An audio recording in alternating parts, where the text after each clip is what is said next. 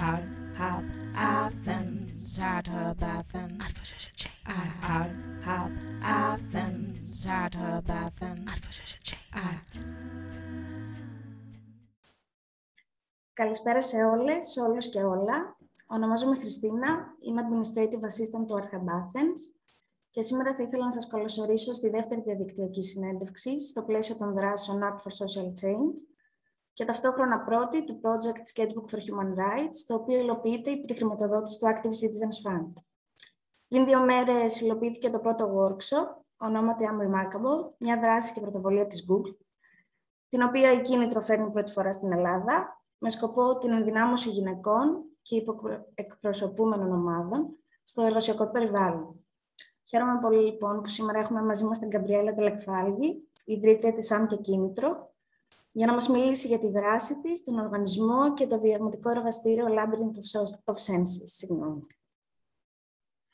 Τέλεια, καλησπέρα και από μένα. Χαίρομαι πάρα πάρα πολύ για μία ακόμη φορά που βρισκόμαστε έτσι από κοινού ε, σε μια πολύ ωραία συζήτηση, όπως έγινε και το Σάββατο που μας πέρασε, που ήταν έτσι πάρα πολύ βιωματικό όλο αυτό που βιώσαμε και ελπίζω το ίδιο και οι συμμετέχοντες να το αντιλήφθηκαν και να τους βοήθησε το I am remarkable. Ε, ναι, οπότε έχουμε και το αυριανό, το Labyrinth of Senses, ε, αλλά ε, σαν κίνητρο εμείς ε, στόχο έχουμε, έτσι λίγο να πω και τι, τι κάνουμε, να φέρουμε το κομμάτι της μη τυπικής εκπαίδευσης, ε, τη βιωματική μάθηση πιο κοντά σε όλα αυτά τα κοινωνικά ζητήματα που προσεγγίζουμε. Ξεκινήσαμε, η αλήθεια είναι, πριν 7 χρόνια με το εκπαιδευτικό πρόγραμμα Labyrinth of Senses, ε, όπου είναι ένα βιωματικό εργαστήριο εξοικείωση με την αναπηρία. Ε, έχει πραγματοποιηθεί σε πάνω από 16 χώρες, ε, σε πάνω από 18.000 ε, συμμετέχοντες. Ε, και κάπως μετά τα τέσσερα χρόνια λειτουργίας του είδαμε ότι ενώ λειτουργούσε σαν ε, εκπαιδευτικό πρόγραμμα ήταν καιρός να μπει και κάτω από μία ομπρέλα και να είναι έτσι πιο ε, ε στοχευμένο πούμε, και, σε διάφορο, και σε διαφορετικά κοινά, γιατί είδαμε ότι οι αξίες που είχαμε σαν ομάδα, οι οποίες ήταν η προσβασιμότητα, η συμπερίληψη, ε, η αποδοχή γενικά της διαφορετικότητας, ε, μπορούσαμε να τη βρούμε και σε άλλες κοινωνικά ευπαθείς ομάδες και όχι μόνο στα άτομα με αναπηρία και στην εξοικείωση με όλο αυτό το κομμάτι. Ε, οπότε έτσι αποφασίσαμε να, ε, να ιδρύσουμε την Κίνητρο, ε, η οποία είναι μια αστική μικροσκοπική εταιρεία που κάνει έτσι διάφορες εκπαιδεύσεις ε, συμπεριληπτικές ε, με σκοπό την ενεργοποίηση των νέων και όχι μόνο, ε, να τους εκπαιδεύσουμε γύρω από την έννοια του ενεργού πολίτη και σε διάφορα κοινωνικά ε, ζητήματα.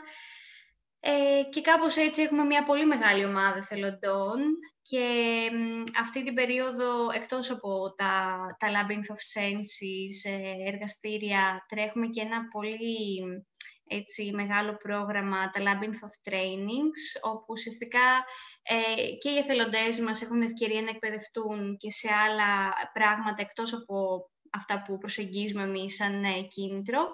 Ε, καθώς σε συνεργασία με την ΑΜ και ΙΑΣΙΣ κάνουμε έτσι εργαστήρια που μπορεί να έχουν ε, θεματική την επικοινωνία, τις πρώτες βοήθειες ψυχικής υγείας και γενικά προσπαθούμε έτσι λίγο να βοηθήσουμε τον κόσμο να παραμείνει δημιουργικός, ε, να έχει ψυχική ανθεκτικότητα, γιατί η αλήθεια είναι ότι οι καιροί είναι πολύ δύσκολοι και παρόλα αυτά προσπαθούμε να έχουμε έτσι μια θετική ε, άποψη και έτσι ανταπόκριση σε ό,τι συμβαίνει. Όσο είναι εφικτό, βέβαια. Θα το κάνετε εφικτό, νομίζω, γιατί όπως λες αυτό, η κυρία είναι πάρα πολύ δύσκολη και όλα αυτά που αναφέρεις που είναι οι στόχοι σας είναι αυτά που λείπουν ή που δεν είναι τόσο εύκολα προσβάσιμα. Ε, επειδή ασχολήσαμε με την αναπηρία, που είναι ένα ζήτημα το οποίο δεν ακούμε πολύ συχνά. Ναι. Ήταν κάτι που συναντούσες συχνά και έτσι ένιωσες την ανάγκη να ασχοληθείς με αυτό; Ε, το Labyrinth of Sense προέκυψε μέσα από ένα συνέδριο που ε, διοργάνωσα με αφορμή την Παγκόσμια Μέρα Αναπηρίας το 2014 που ε, έτσι, κλήθηκα να το αντιμετωπίσω αυτό ε, και την Παγκόσμια Μέρα Εθελοντισμού. Οπότε ήταν ένα τριήμερο full ε, δράσεων που έψαχνα έτσι συνεργάτες που θα μπορούσαν να κάνουν κάποιο εργαστήριο σε αυτό το, ε, το συνέδριο, αλλά μου έλειπε πάρα πολύ αυτό το κομμάτι το, το πιο βιωματικό, όχι το να μπω στη θέση του άλλου, γιατί δεν ε, το πρεσβεύουμε καθόλου αυτό, δεν, δεν θεωρούμε ότι αυτή είναι η λύση, αλλά αντίθετα να δούμε ότι οι ίδιοι έχουμε παραπάνω δεξιότητες από αυτές που πιστεύουμε ότι έχουμε, να, έτσι, να ε, έρθουμε σε επαφή με την κριτική μας σκέψη, με τη δημιουργικότητα ε, και σε αυτό, πούμε, ένα παράδειγμα για να, καταλάβεις, για να καταλάβετε ακριβώς αυτό που λέω, είναι ότι αντί να πούμε σε κάποιον, ε, ωραία, ζωγράφισε χωρίς χέρια, για να δεις πώς είναι κάποιος που μπορεί να έχει κάποιο κινητικό πρόβλημα, ε, τους λέμε, έχεις μπροστά σου ένα φύλλο χαρτί, μπορείς να ζωγραφίσεις ό,τι θέλεις, αρκεί να μην χρησιμοποιήσεις τα χέρια σου. Το αν το άτομο θα επιλέξει να ζωγραφίσει με το στόμα ή με τον αγκώνα ή με το πηγούνι είναι δικιά του επιλογή. Οπότε έτσι δεν αισθάνεται ότι είναι ε, εγκλωβισμένο σε κάτι, αλλά αντίθετα το βλέπει σαν πρόκληση και ε, δουλεύει και την κριτική του σκέψη και εννοείται και το, την επικοινωνία και με τους άλλους που θα δει πώς ζωγραφίζουν, γιατί είναι όλες έτσι ομαδικές δραστηριότητες. Ε, οπότε, κάπως έτσι το 2014 λοιπόν έβλεπα ότι λείπει αυτό το κομμάτι ε, και αργότερα ξεκινήσαμε να το κάνουμε σε πιο μικρές ομάδες, πιο άτυπα, ε, πολύ πιο αργότερα σε εταιρείες, προκειμένου να δημιουργηθεί και ένα ασφαλές πλαίσιο και πιο συμπεριληπτικό και στο εργασιακό περιβάλλον. Ε, και σε σχολεία όπου από τον Ήπιο μέχρι και το Λύκειο αλλά και σε πανεπιστήμια έχουμε ε, διεξάγει το συγκεκριμένο εργαστήριο. Ε, και έχουμε δει ότι ενώ οι δραστηριότητες μπορεί να είναι παρόμοιες, είτε το κάνουμε δηλαδή σε έναν ε, διευθυντή μιας πολύ μεγάλης πολυεθνικής εταιρείας, είτε σε ε, κάποιο ε, μαθητή σχολείου, ε, έχει πάρα πολύ ενδιαφέρον και είναι έτσι πολύ τρομερό ε, case study όλο αυτό το, το κομμάτι της ε, βιωματικής εκπαίδευσης. Ε, οπότε, γι' αυτό και ασχολούμαστε με αυτό τόσο ενεργά. Και όντως έλειπε κάτι γύρω από αυτό το, το κομμάτι της αναπηρίας που αναφέρω. Η αλήθεια είναι ότι πολλές φορές με ρωτάνε «Μα καλά, γιατί ασχολείσαι με αυτό, αφού δεν έχεις κάποια αναπηρία» ή «Μα τι σε νοιάζει, αφού ε, έχουμε πιο σοβαρά θέματα». Ε, το έχω ακούσει και αυτό, είναι ε, ε, ε, ε αληθινά περιστατικά. Αλλά το θέμα είναι ότι υπάρχουν και οι όρατες αναπηρίες που πολλοί τις ξεχνάμε όταν έχει να κάνει με το κομμάτι ε, της αναπηρίας, γιατί είναι πιο προφανές να κρίνουμε κάτι το οποίο βλέπουμε. Ε, κάτι που κι εγώ η αλήθεια είναι ότι ε, έμαθα πολύ αργότερα αφού είχα ξεκινήσει το Labyrinth of Senses, οπότε το θεώρησα λίγο και σαν, ε, αν θέλεις, κάποιο μήνυμα ότι θα πρέπει να ασχοληθώ με αυτό. και αυτό είναι που κάνουμε και αυτό είναι που μας δίνει και παραπάνω δύναμη. Πολύ όμορφα όλα αυτά που λες. Όντως. Ε, αφού ανέφερες κιόλας ότι σίγουρα όλες οι αναπηρίες δεν είναι ορατές. Η εξοικείωση των ανθρώπων και η σχέση της κοινωνίας με αυτές, άσχετα από τις ομάδες που έχετε ασχοληθεί, από το ναι. γενικότερο πνεύμα που υπάρχει και, που, και ακόμη και από τις ερωτήσεις που σου έχουν κάνει σίγουρα. Ποια mm πιστεύεις ότι είναι η αντιμετώπιση και η εξοικείωση κυρίως σε αυτά τα ζητήματα; Ε, αυτό που έχω δει τουλάχιστον εγώ από την εμπειρία μου είναι ότι υπάρχει αυτή η θέληση, γιατί πάντα θα επιλέξω να δω έτσι το πιο θετικό περιστατικό. Ε, θεωρώ ότι υπάρχει αυτή η επιθυμία ε, όλων των ανθρώπων να εξοικειωθούν με αυτό. Δηλαδή δεν θεωρώ ότι θα πει κάποιος όχι δεν θέλω, αν και είναι πολύ σεβαστό γιατί δεν είναι όλοι για όλους. Ε, αλλά το, το επόμενο στάδιο είναι σίγουρα το, το κομμάτι της αποδοχής γενικά, της όποιας διαφορετικότητας, γιατί ε, σίγουρα όλοι οι άνθρωποι είμαστε μοναδικοί. Οπότε δεν πιστεύω ότι όλοι φοράμε ακόμα και τα ίδια ρούχα ή όλοι θα ξυπνήσουμε με τον ίδιο τρόπο, θα πουρτσίσουμε τα δόντια μας με τον ίδιο τρόπο και ούτω καθεξής. Οπότε όλοι είμαστε μοναδικοί και κάνουμε τα πράγματα με ένα διαφορετικό τρόπο και αυτό είναι που επιλέγω κιόλας ε, στις εκπαιδεύσεις που κάνουμε να δίνω έμφαση ότι είναι ωραίο να είσαι μοναδικός και να έχεις τις δικές σου συνήθειες και τις δικές σου δεξιότητες, ε, είτε τις αναπτύσσεις λίγο παραπάνω, ε, είτε όχι.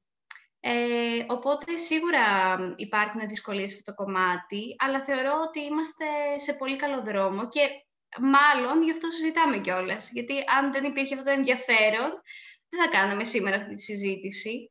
Ε, οπότε επιλέγω να βλέπω λίγο τα, τα πράγματα πιο θετικά σε αυτό το κομμάτι τουλάχιστον. Πολύ όμορφη η οπτική σου, θα έλεγα, αν και δεν υπάρχει αριστερά-δεξιά μας. Ε, ωστόσο, τώρα που λες που έχουμε μπει σε αυτόν τον δρόμο και ότι όντως ακόμα το, το συζητάμε είναι σίγουρα κάτι ελπιδοφόρο. Mm. Θεωρείς ότι μπορούμε να μιλάμε για πραγματική συμπερίληψη στην κοινωνία; Άσχετα από το στοιχείο της μοναδικότητας φυσικά, από την ε, ίδια αντιμετώπιση ίσως όλων των ναι. ανθρώπων. Ε, μπορούμε σίγουρα να μιλάμε, γιατί αν δεν μιλήσουμε γι' αυτό, δεν ξέρουμε κιόλας τι φταίει, τι μπορεί να μας βοηθήσει να το πάμε ένα βήμα παραπάνω. Ε, γιατί ποτέ θεωρώ, ποτέ δεν θα υπάρξει καθολική προσβασιμότητα. Δηλαδή πάντα θα κυνηγάμε αυτό το ένα βήμα παραπάνω για να γίνει πιο προσβάσιμο και πιο προσβάσιμο και ακόμα πιο προσβάσιμο, είτε έχει να κάνει με την προφορία, είτε έχει να κάνει με τις κτηρικές υποδομές, είτε έχει να κάνει με την εκπαίδευση. Ε, θεωρώ ότι είναι καλό συνέχεια να ψάχνουμε το κάτι παραπάνω και να εξελισσόμαστε γενικά σε όλο αυτό που, που κάνουμε. Ε, Οπότε, όσον αφορά και το κομμάτι της συμπεριληπτικής εκπαίδευσης, ε, είναι ένα ζήτημα το οποίο ε, και εμείς προσπαθούμε να το επικοινωνήσουμε όσο το δυνατόν περισσότερο, ότι πρέπει να το, να το θίγουμε αρχικά, να δούμε πού βρισκόμαστε με αυτό και μετά τι μπορούμε να κάνουμε γι' αυτό για να γίνει καλύτερο. Και μετά αφού δούμε τι μπορεί να γίνει καλύτερα, εννοείται να το κυνηγήσουμε και να γίνει και πράξη. Γιατί ε, το θέμα είναι να γίνει και πράξεις, ε, είτε είναι η οποιαδήποτε υπηρεσία που μπορεί να γίνει προσβάσιμη.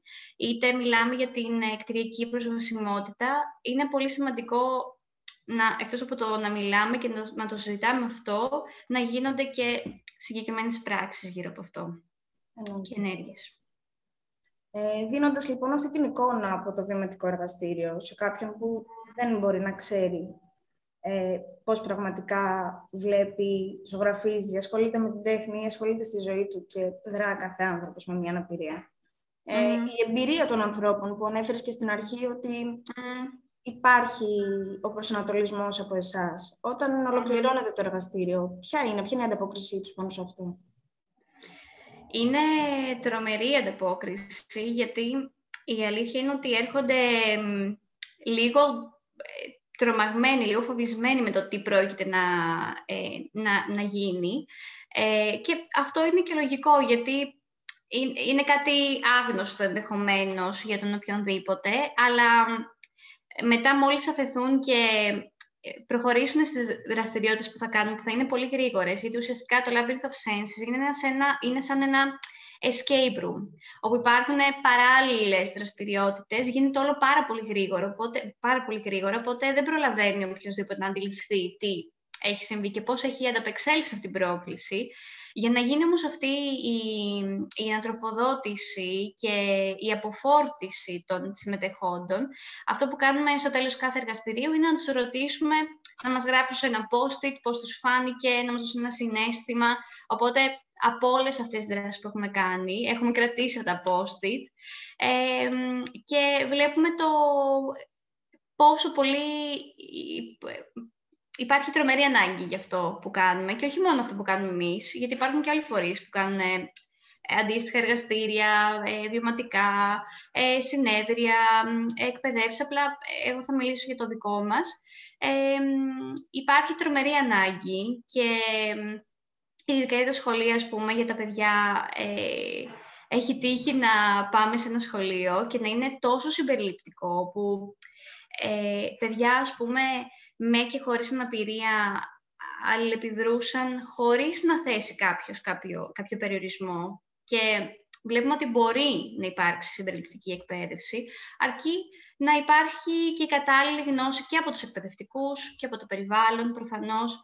Ε, οπότε είχαμε πάει σε ένα σχολείο ε, και ήταν ένα παιδάκι το οποίο ε, ήταν βαρύκο και μας έλεγε, επειδή έχουμε και ένα σταθμό ακοής, όπου ο ένας ε, ακούει μουσική και ο άλλος διαβάζει λέξεις που έχουν να κάνουν με την προσβασιμότητα όμως ε, και καλείται να τις αναγνωρίσει με τη χιλανάγνωση ε, και όταν, είδε το, όταν του εξηγήσαμε ποια είναι η πρόκληση αυτό το σταθμό, είπε «Α, εντάξει, εγώ το κάνω κάθε μέρα αυτό, δεν ε, έχω ανάγκη από αυτό». Που, αυτό όμως που μας είπε, ε, μας έδειξε το πόσο ε, νιώθει ασφαλής να το πει, το οποίο είναι πάρα πολύ σημαντικό. Δηλαδή, δεν νιώσαμε καθόλου ότι «Α, τι μας είπε τώρα, μας ε, προσέβαλε, μας ακύρωσε τη δραστηριότητα», αλλά αντίθετα υπήρχε αυτό το κομμάτι το ασφαλούς, ε, ε, υπήρχε το ασφαλής περιβάλλον προκειμένου να εκφραστεί, το οποίο είναι το σημαντικότερο από όλα.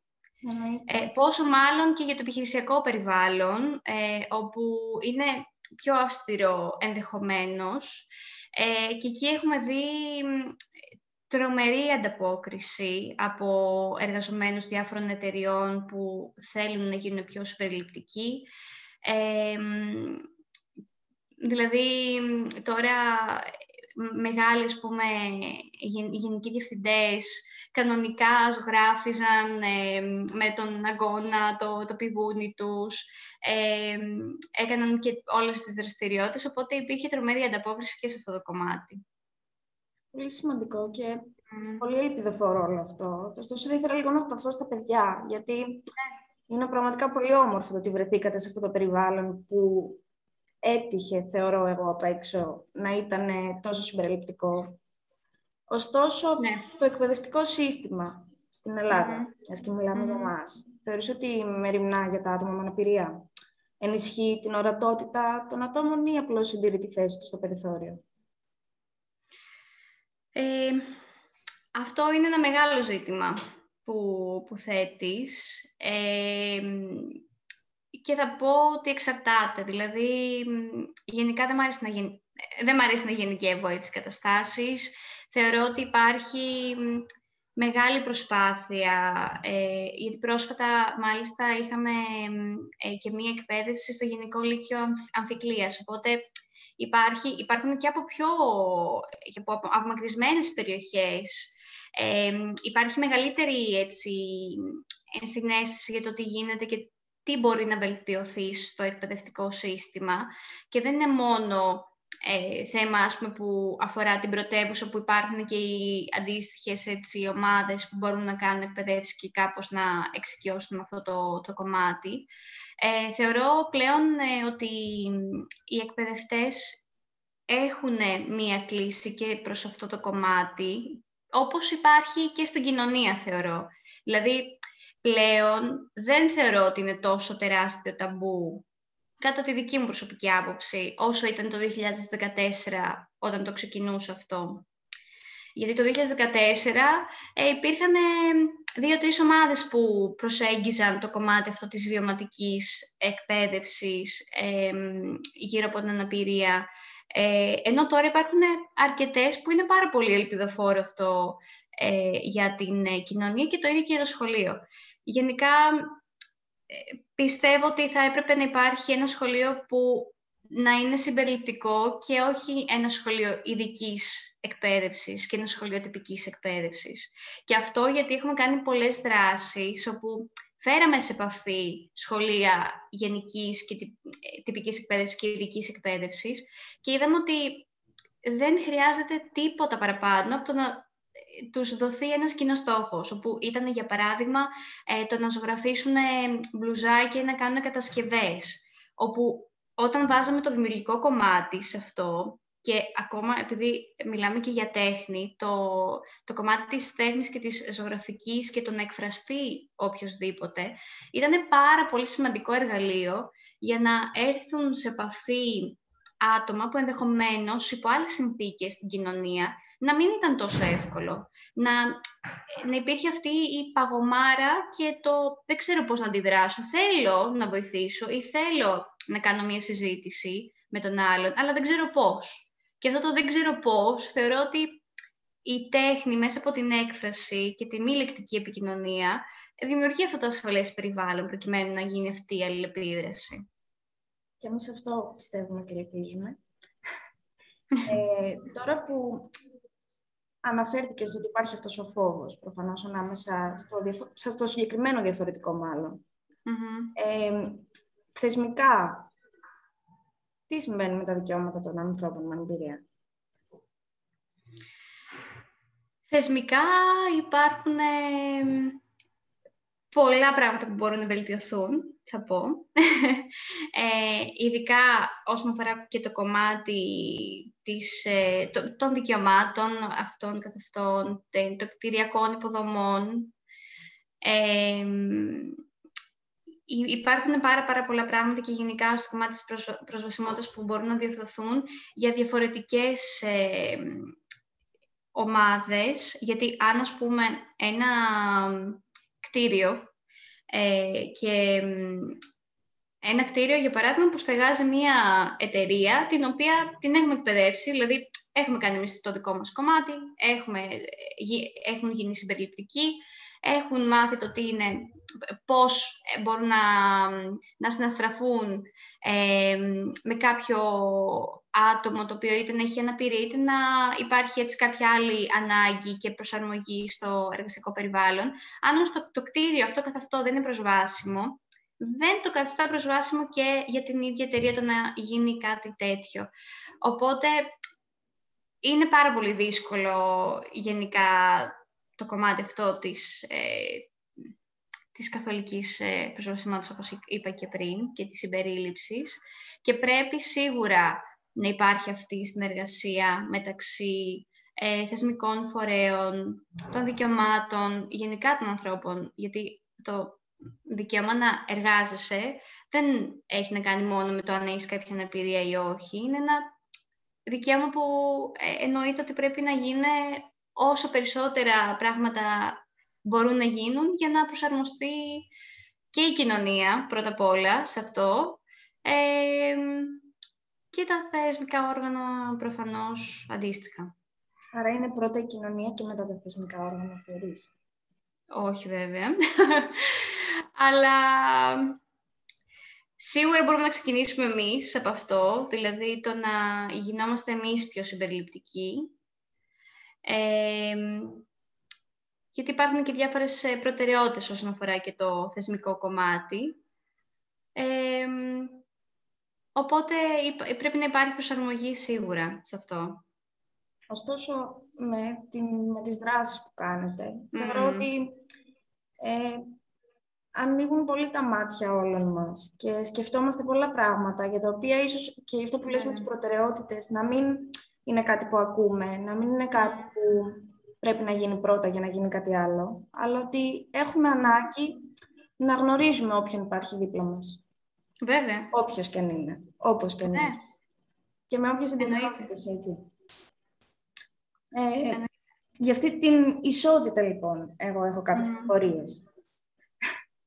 Ε, δεδομένου ότι οι δράσεις σας είναι εναρμονισμένες με τους 17 στόχους βιώσιμης ανάπτυξης mm. του ΟΗΕ και το χρονικό περιθώριο μέχρι το 2030. Ναι. Έχουμε, πιστεύεις, μία δεκαετία από την πλήρη ισότητα. Ναι. Εδώ, ξέρεις, έρχεται σε αντιπαράθεση το κομμάτι του δικού μου προσωπικού, έτσι, πιστεύω, και σε αυτό που, ε, που συμβαίνει. Ε, θεωρώ ότι επέχουμε πολύ, ναι. Ε, όμως υπάρχει αυτός ο στόχος και πάντα στη ζωή μας βάζουμε έναν στόχο, ο οποίος σίγουρα θα είναι πολύ παραπάνω από αυτό που μπορούμε να ανταπεξέλθουμε. Κυνηγώντας όμως αυτό το στόχο, σίγουρα μπορούμε να φτάσουμε όσο πιο κοντά του γίνεται. Οπότε, πάλι, βλέποντας το θετικά, δεν θεωρώ ότι θα ανταπεξέλθουμε πλήρως αυτό το κομμάτι, αλλά σίγουρα, κυνηγώντας το, θα φτάσουμε σε ένα πάρα πολύ σημαντικό σημείο και για την εκπαίδευση, αλλά και για τα δικαιώματα εν γέννη. Σίγουρα όσο ενημερώνει το κόσμος παραπάνω και είμαστε όλοι μαζί σε αυτό, Βέβαια. με πιο έντονους ρυθμούς, ίσως να έρθει και πιο σύντομα όλα αυτά. Ναι, μακάρι, μακάρι. Το μακάρι δεν ήταν τόσο ελπιδοφόρος όσο τα υπόλοιπα που τα βλέπεις θετικά. Είδα κάποιον ενδιασμό εδώ. Όχι, όχι, όχι. Ε, λοιπόν, ε, με την τέχνη, λοιπόν, εμείς ασχολούμαστε, όπως ξέρεις, και τον έφερες και πριν ότι είναι σημαντικό για εσάς mm. τη δράση σας. Πολύ σημαντικό. Ε, και εμείς ως Art Campathans επιθυμούμε να δημιουργήσουμε έναν ανοιχτό διάλογο ανάμεσα στις τέχνες και τα ανθρώπινα δικαιώματα, ειδικά με το συγκεκριμένο project. Mm. ότι η τέχνη μπορεί να παίξει κάποιο ρόλο στην αλλαγή για αυτή την ισότιμη κοινωνία; Βέβαια. Εμείς, ε, όπως είπα και προηγουμένως, τη τέχνη τη χρησιμοποιούμε πάρα πολύ σε όλες μας τις δραστηριότητες. Ε, όπως είπα και πριν, το, το να δώσεις σε κάποιον την πρόκληση να ζωγραφίσει ό,τι θέλει, αρκεί να μην χρησιμοποιήσει τα χέρια του. Ε, εκτός από το ότι αναπτύσσει την κριτική του σκέψη, τον βάζει και σε ένα πλαίσιο του να εκφραστεί. Και όπως είπα και προηγουμένως, την τέχνη εμείς τη χρησιμοποιούμε για να δημιουργήσουμε αυτό το ασφαλές περιβάλλον είναι πάρα, πάρα πολύ σημαντικό ε, για εμάς.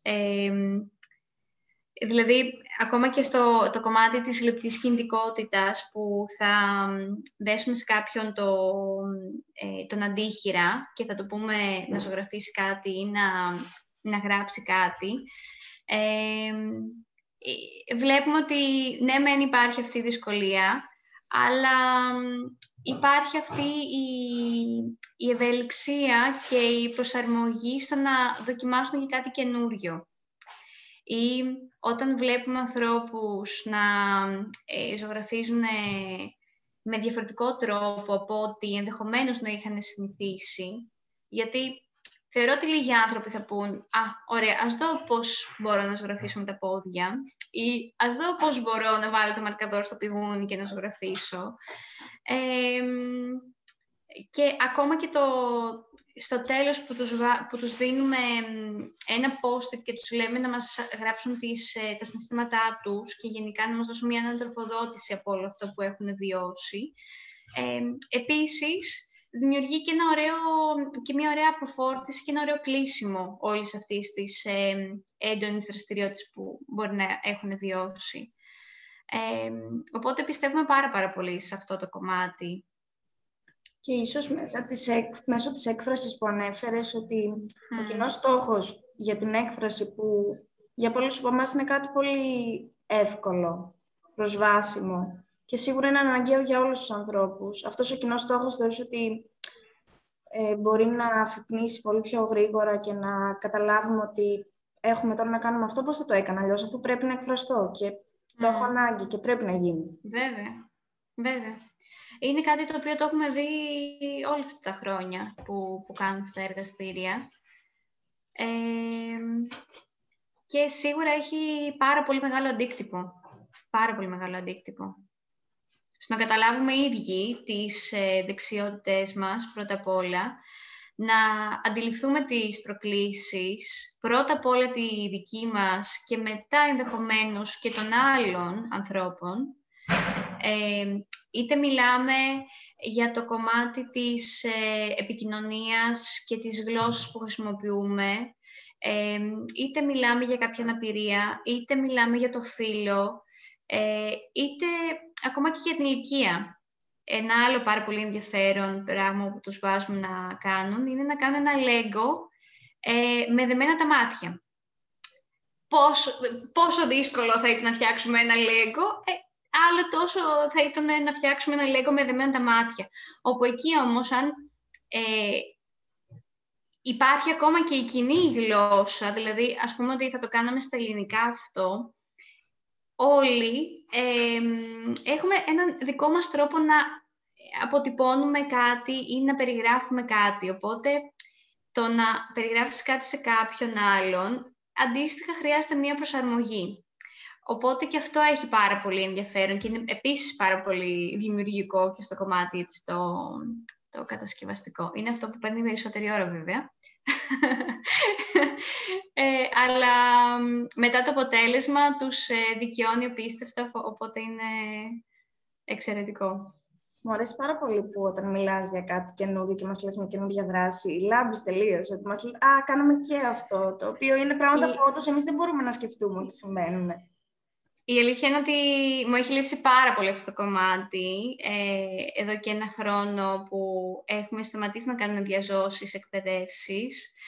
Ε, μου έχει λείψει αυτό το κομμάτι που ε, τους δέναμε, δέναμε τα μάτια στους μετέχοντες και όταν τους βγάζαμε το μαντίλι υπήρχε αυτό το wow moment. Ε, το λέμε wow moment γιατί βλέπαμε το πόσο έχει αλλάξει ο κάθε συμμετέχοντας όταν ε, η συμμετέχουσα όταν ολοκλήρωνε τις δραστηριότητες και ένιωθε αυτή την, ε, την ευγνωμοσύνη ε, για αυτά που έχει και το πώς ανταπεξήλθε στις προκλήσεις και όχι τόσο για αυτά που δεν έχει. Και όχι τόσο για το «Αχ, θα μπω τώρα στη θέση κάποιου με αναπηρία για να αντιληφθώ τις δυσκολίες». Γιατί αυτό θα προκαλούσε ενδεχομένως λύπηση και όχι αυτό το δημιουργικό και το wow moment. Και αυτό είναι το διαφορετικό που κάνουμε και όλες και στα εργαστήρια. Παρ' όλα αυτά, έχουμε προσπαθήσει να το προσαρμόσουμε στα, στο διαδικτυακό έτσι, περιβάλλον. Ε, κάτι το οποίο το ξεκινήσαμε από, από την πρώτη καραντίνα κιόλας, γιατί έχουμε πάρα πολλούς εθελοντές σε όλη την Ελλάδα.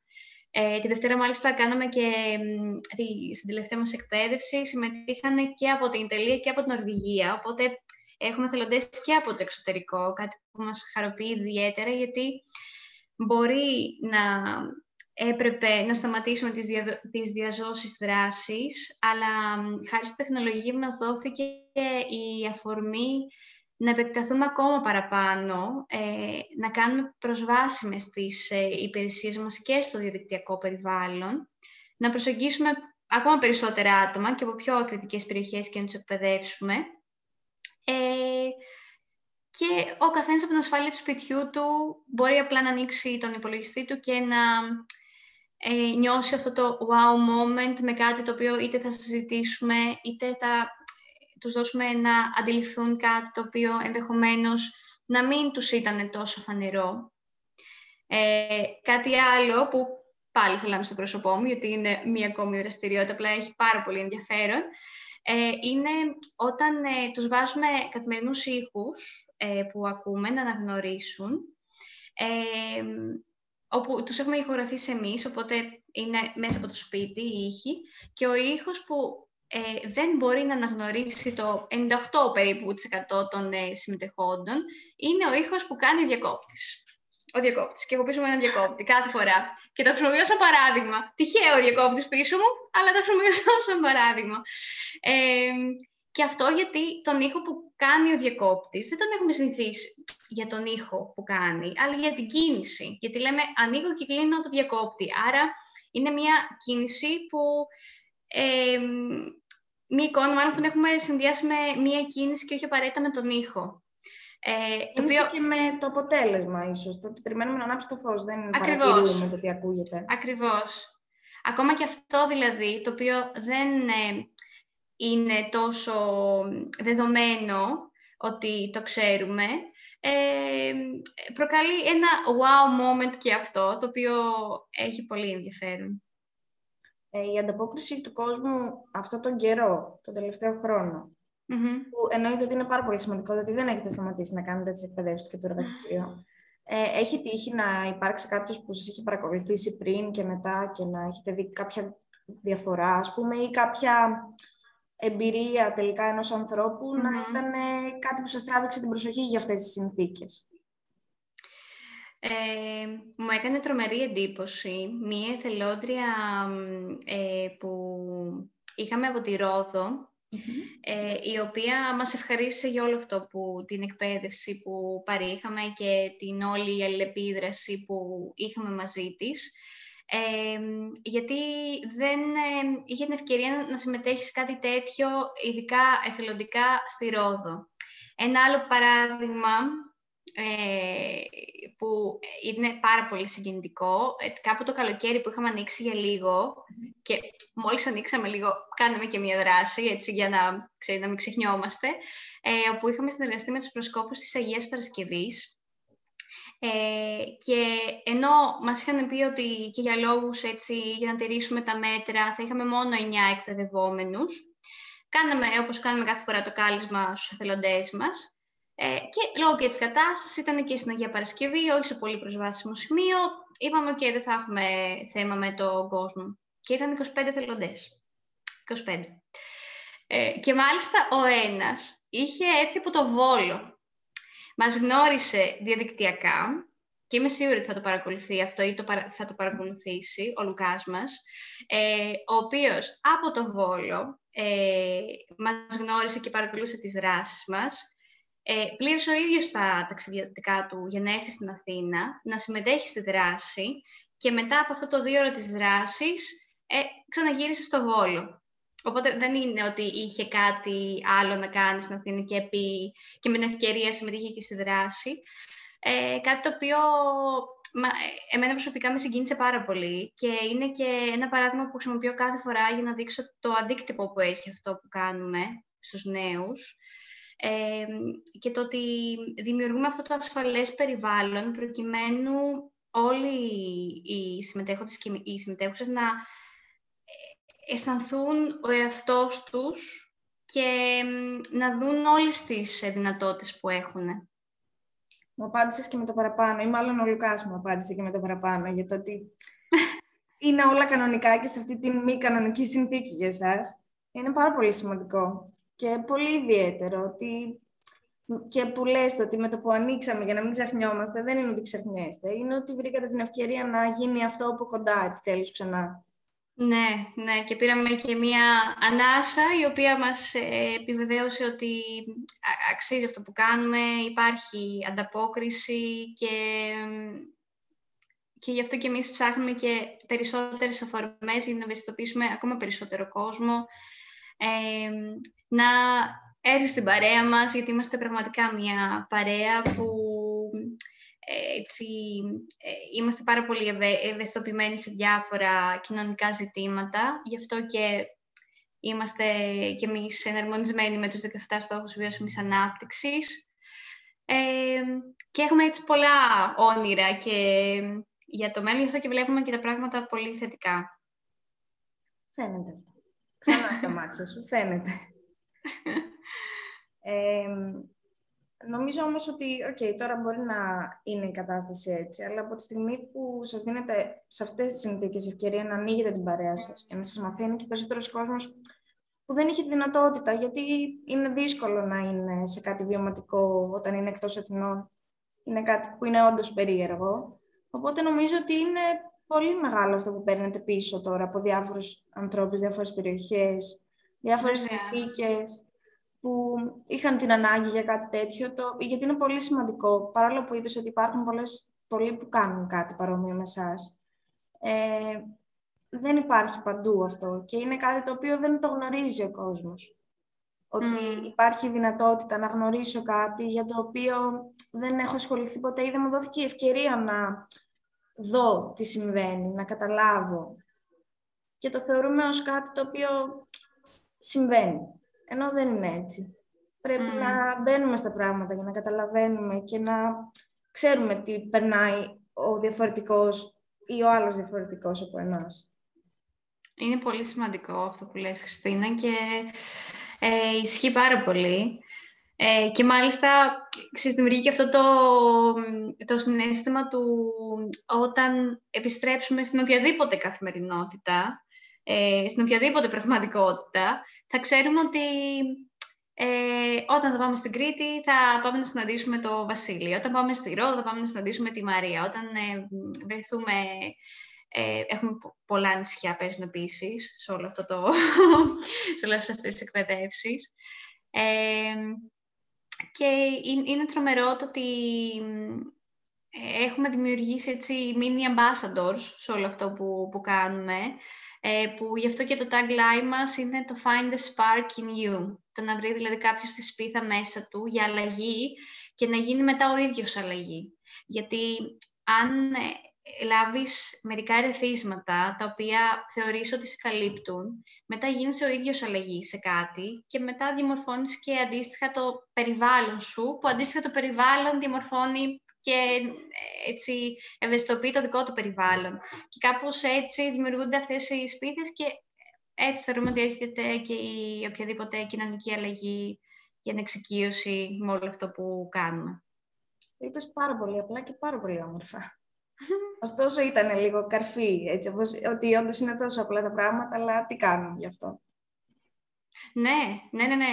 Ε, πιστεύω πάρα πολύ σε αυτό το, το call to action, δηλαδή, ε, και εμείς ό,τι κάνουμε, γι' αυτό και το κάνουμε βιωματικά, ε, γιατί δεν μένουμε μόνο στο κομμάτι της θεωρητικής εκπαίδευσης και that's it, αλλά πολλές φορές δείχνουμε και το μπαλάκι στον άλλον που θέλει να το παρακολουθήσει, το ότι, οκ, αυτή είναι η συνθήκη, ε, αυτή είναι η πραγματικότητα, εσύ τι κάνεις γι' αυτό, για να αλλάξει. Πολύ, πολύ όμορφο. Και σίγουρα η λύση δεν είναι η βία ε, ή το οτιδήποτε αρνητικό.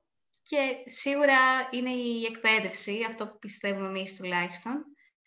Ε, γιατί αν είσαι εκπαιδευμένος ή αν είσαι έστω ενημερωμένος και έχεις συλλάβει τα αντίστοιχα ρεθίσματα, ξέρεις και τι είναι το πιο σωστό να κάνεις προκειμένου να αλλάξει η οποιαδήποτε κατάσταση; Ε, να κάνω μια ερώτηση τώρα που μου γεννήθηκε. Ε, υπάρχουν ε, και άτομα με αναπηρία που είναι συμμετέχοντες στο εργαστήριο, οπότε βλέπουμε τις δύο διαφορετικές οπτικές του ενός ανθρώπου και του άλλου πάνω σε αυτό το κομμάτι. Εμείς αυτό που κάνουμε ε, στο εργαστήριο, μιας που δημιουργούμε και παράλληλους ε, είναι οι θελοντές μας να είναι οι, οι εκπαιδευτές ουσιαστικά του κάθε σταθμού. Πολλοί από τους εθελοντές μας ε, έχουν ε, αναπηρία, είτε ορατή είτε αόρατη, δεν έχει σημασία. Δηλαδή δεν θα κρίνουμε κάποιον εκπαιδευτή, δεν θα κάνουμε το, το recruit με βάση την αναπηρία του κάποιου, αλλά με βάση το πάθος που έχει αυτό και το, το ερέθισμα που, ε, που θέλει έτσι να μοιραστεί. Έχει λοιπόν τύχει ε, π.χ. στο σταθμό της ε, κινητικής αναπηρίας να υπάρχει ένας εθελοντής με κινητική αναπηρία ε, και να εξηγεί το σταθμό και όλο αυτό, όλη αυτή την πρόκληση. Ε, αλλά αυτό που είναι, είναι φανταστικό είναι ότι όταν οι ίδιοι οι εθελοντές, εννοείται μετά από εκπαίδευση από εμάς, ε, γίνονται εκπαιδευτές, δίνουν και οι ίδιοι τη δική τους προσωπική πινελιά σε όλο αυτό που κάνουμε. Οπότε δεν είναι η Γκαμπριέλα που έχει δημιουργήσει το εργαστήριο, αλλά είναι ο Χάρης, είναι η Μαριάννα, είναι η Φωτεινή, είναι όλοι αυτοί που έχουν συντελέσεις σε αυτό το κομμάτι του να διαμορφωθεί έτσι όπως είναι σήμερα το Labyrinth of Senses. Γι' αυτό και κανένα εργαστήριο δεν θα είναι ίδιο ποτέ με κάποιο άλλο. Γιατί ακόμα και η συζήτηση που κάνουμε στο τέλος, ε, τα ίδια άτομα αν συμμετέχουν στις ίδιες, στις ίδιες δραστηριότητες, πάντα θα βρίσκουν κάτι καινούριο να αναπτύξουν. Ε, οπότε αυτή είναι και η καινοτομία του εργαστηρίου. Πάλι λάμπης, τι ωραία. ε, ε, εγώ θα βγω έξω να κάνω το, το, το εργαστήριο τώρα. Ε, είμαι πολύ καλυμμένη εγώ, η αλήθεια είναι. Ωστόσο, αν ήθελες να μου πεις κάτι άλλο που θα σε κάνει να λάμψεις και που δεν έτυχε mm. να συζητήσουμε, είμαι πάρα πολύ Φαντάσου αύριο στο εργαστήριο και σου δίνω πάσα γι' αυτό, πώς θα είμαι. Ε, η αλήθεια είναι ότι επειδή σήμερα είχα μια πολύ δύσκολη μέρα ξυπνώντας, ανοίγοντας το Instagram και βλέποντας όλα αυτά που γίνονται, φαντάζομαι οι περισσότεροι είμαστε σε αυτή την κατάσταση. Ε, θεωρώ ότι και αφού ε, έτσι, υπήρξε και μια κρίση πανικού σε όλο αυτό το κομμάτι που συμβαίνει. Ε, θεωρώ ότι αν ο καθένας από εμάς βρει αυτό που, την κλίση του ή το πάθος του για κάτι, είτε είναι η τέχνη, είτε είναι η εκπαίδευση, είτε είναι η δημιουργία ή ο θελισμός ακόμα, γιατί και αυτό είναι πολύ σημαντικό, ε, αυτό που θα πρότεινα εγώ είναι να κυνηγήσει αυτή την κλίση του, γιατί ε, βλέπεις, τώρα είμαι μέσα στην τρελή χαρά. Αισθάνομαι πάρα πολύ πλήρης με όλο αυτό και με αυτή τη συζήτηση που κάνουμε. Ε, και σίγουρα μου δίνει μια μεγαλύτερη θετική ανταπόκριση για το μέλλον και όλα αυτά που συμβαίνουν. Δεν είναι ότι ζω στη φούσκα μου, δηλαδή άλλο το να ζεις στη φούσκα σου και να μην ξέρεις τι γίνεται και απλά να τα αγνοείς και άλλο το να αντιλαμβάνεσαι αυτό που γίνεται, αλλά εσύ ο ίδιος τι κάνεις γι' αυτό για να μη σε επηρεάσει τόσο πολύ, αλλά αντίστοιχα, παράλληλα μάλλον, να κάνεις και κινήσεις για να το βελτιώσει αυτό. Πολύ αισιόδοξο επίσης αυτό. Ε, ναι, νομίζω ότι ακούσαμε πάρα πολύ ωραία πράγματα γι' αυτό. Οπότε να υπενθυμίσω ότι αύριο στις 7 είναι το, το Workshop Labyrinth of Senses. Ε, όσοι θέλετε να συμμετέχετε, υπάρχει αναρτημένη φόρμα εγγραφής στη σελίδα μας. Γιατί νομίζω ότι μας είπε πολύ όμορφα πράγματα, τα οποία μάλλον πρέπει να τα δούμε και από την πράξη για να καταλάβουμε τι συμβαίνει. Ε, θα ήθελα να κάνουμε κάτι, να συμμετέχει να το δείτε. Και εγώ πάρα πολύ. Ε, όπως και το Σάββατο και σήμερα αισθάνθηκα πάρα πολύ έτσι, ωραία και με τη συζήτηση που, που κάναμε. Ε, και είναι πολύ σημαντικό το οποιοδήποτε όραμα να αγκαλιάζεται από ανθρώπους που είναι πάρα πολύ κοντά σε αυτό και να γίνουν συνοδοιπόροι σε αυτό το ταξίδι, που είναι και το μόνο ταξίδι που κάνουμε. Πολύ ωραίο. και ελπίζω να έχουμε πολλές συμμετοχές αύριο, για να καταλάβετε γιατί λέει η Χριστίνα ότι λάμπω σε αυτό που συζητάμε. ε, και ξανά σε ευχαριστώ πάρα πάρα πολύ. Εμείς ευχαριστούμε, αλήθεια. Γιατί ο τρόπος σου είναι αυτό που λέω, γιατί για μένα είναι πολύ σημαντικό. Όταν κάποιος σου λέει κάτι απλά, να καταλαβαίνεις απόλυτα τι θέλει να σου περάσει. Νομίζω ότι εκεί έχουμε χάσει την ουσία. Πίσω από μεγάλες λέξεις και μεγάλα λόγια. Και νομίζω ότι το παρέχεις τουλάχιστον σε μένα. Δηλαδή, πραγματικά αυτό που λέω για το ότι λάμπεις, το θεωρώ πολύ σημαντικό γιατί πρέπει να κοιτάμε τον άνθρωπο στα μάτια και να καταλαβαίνουμε πράγματα. Βέβαια. Εννοείται. Λοιπόν, σε ευχαριστώ ξανά. Θα τα πούμε αύριο. Σας ευχαριστώ όλους που ήρθατε σήμερα εδώ. Ευχαριστούμε πάρα πολύ. Καλό βράδυ σε όλους.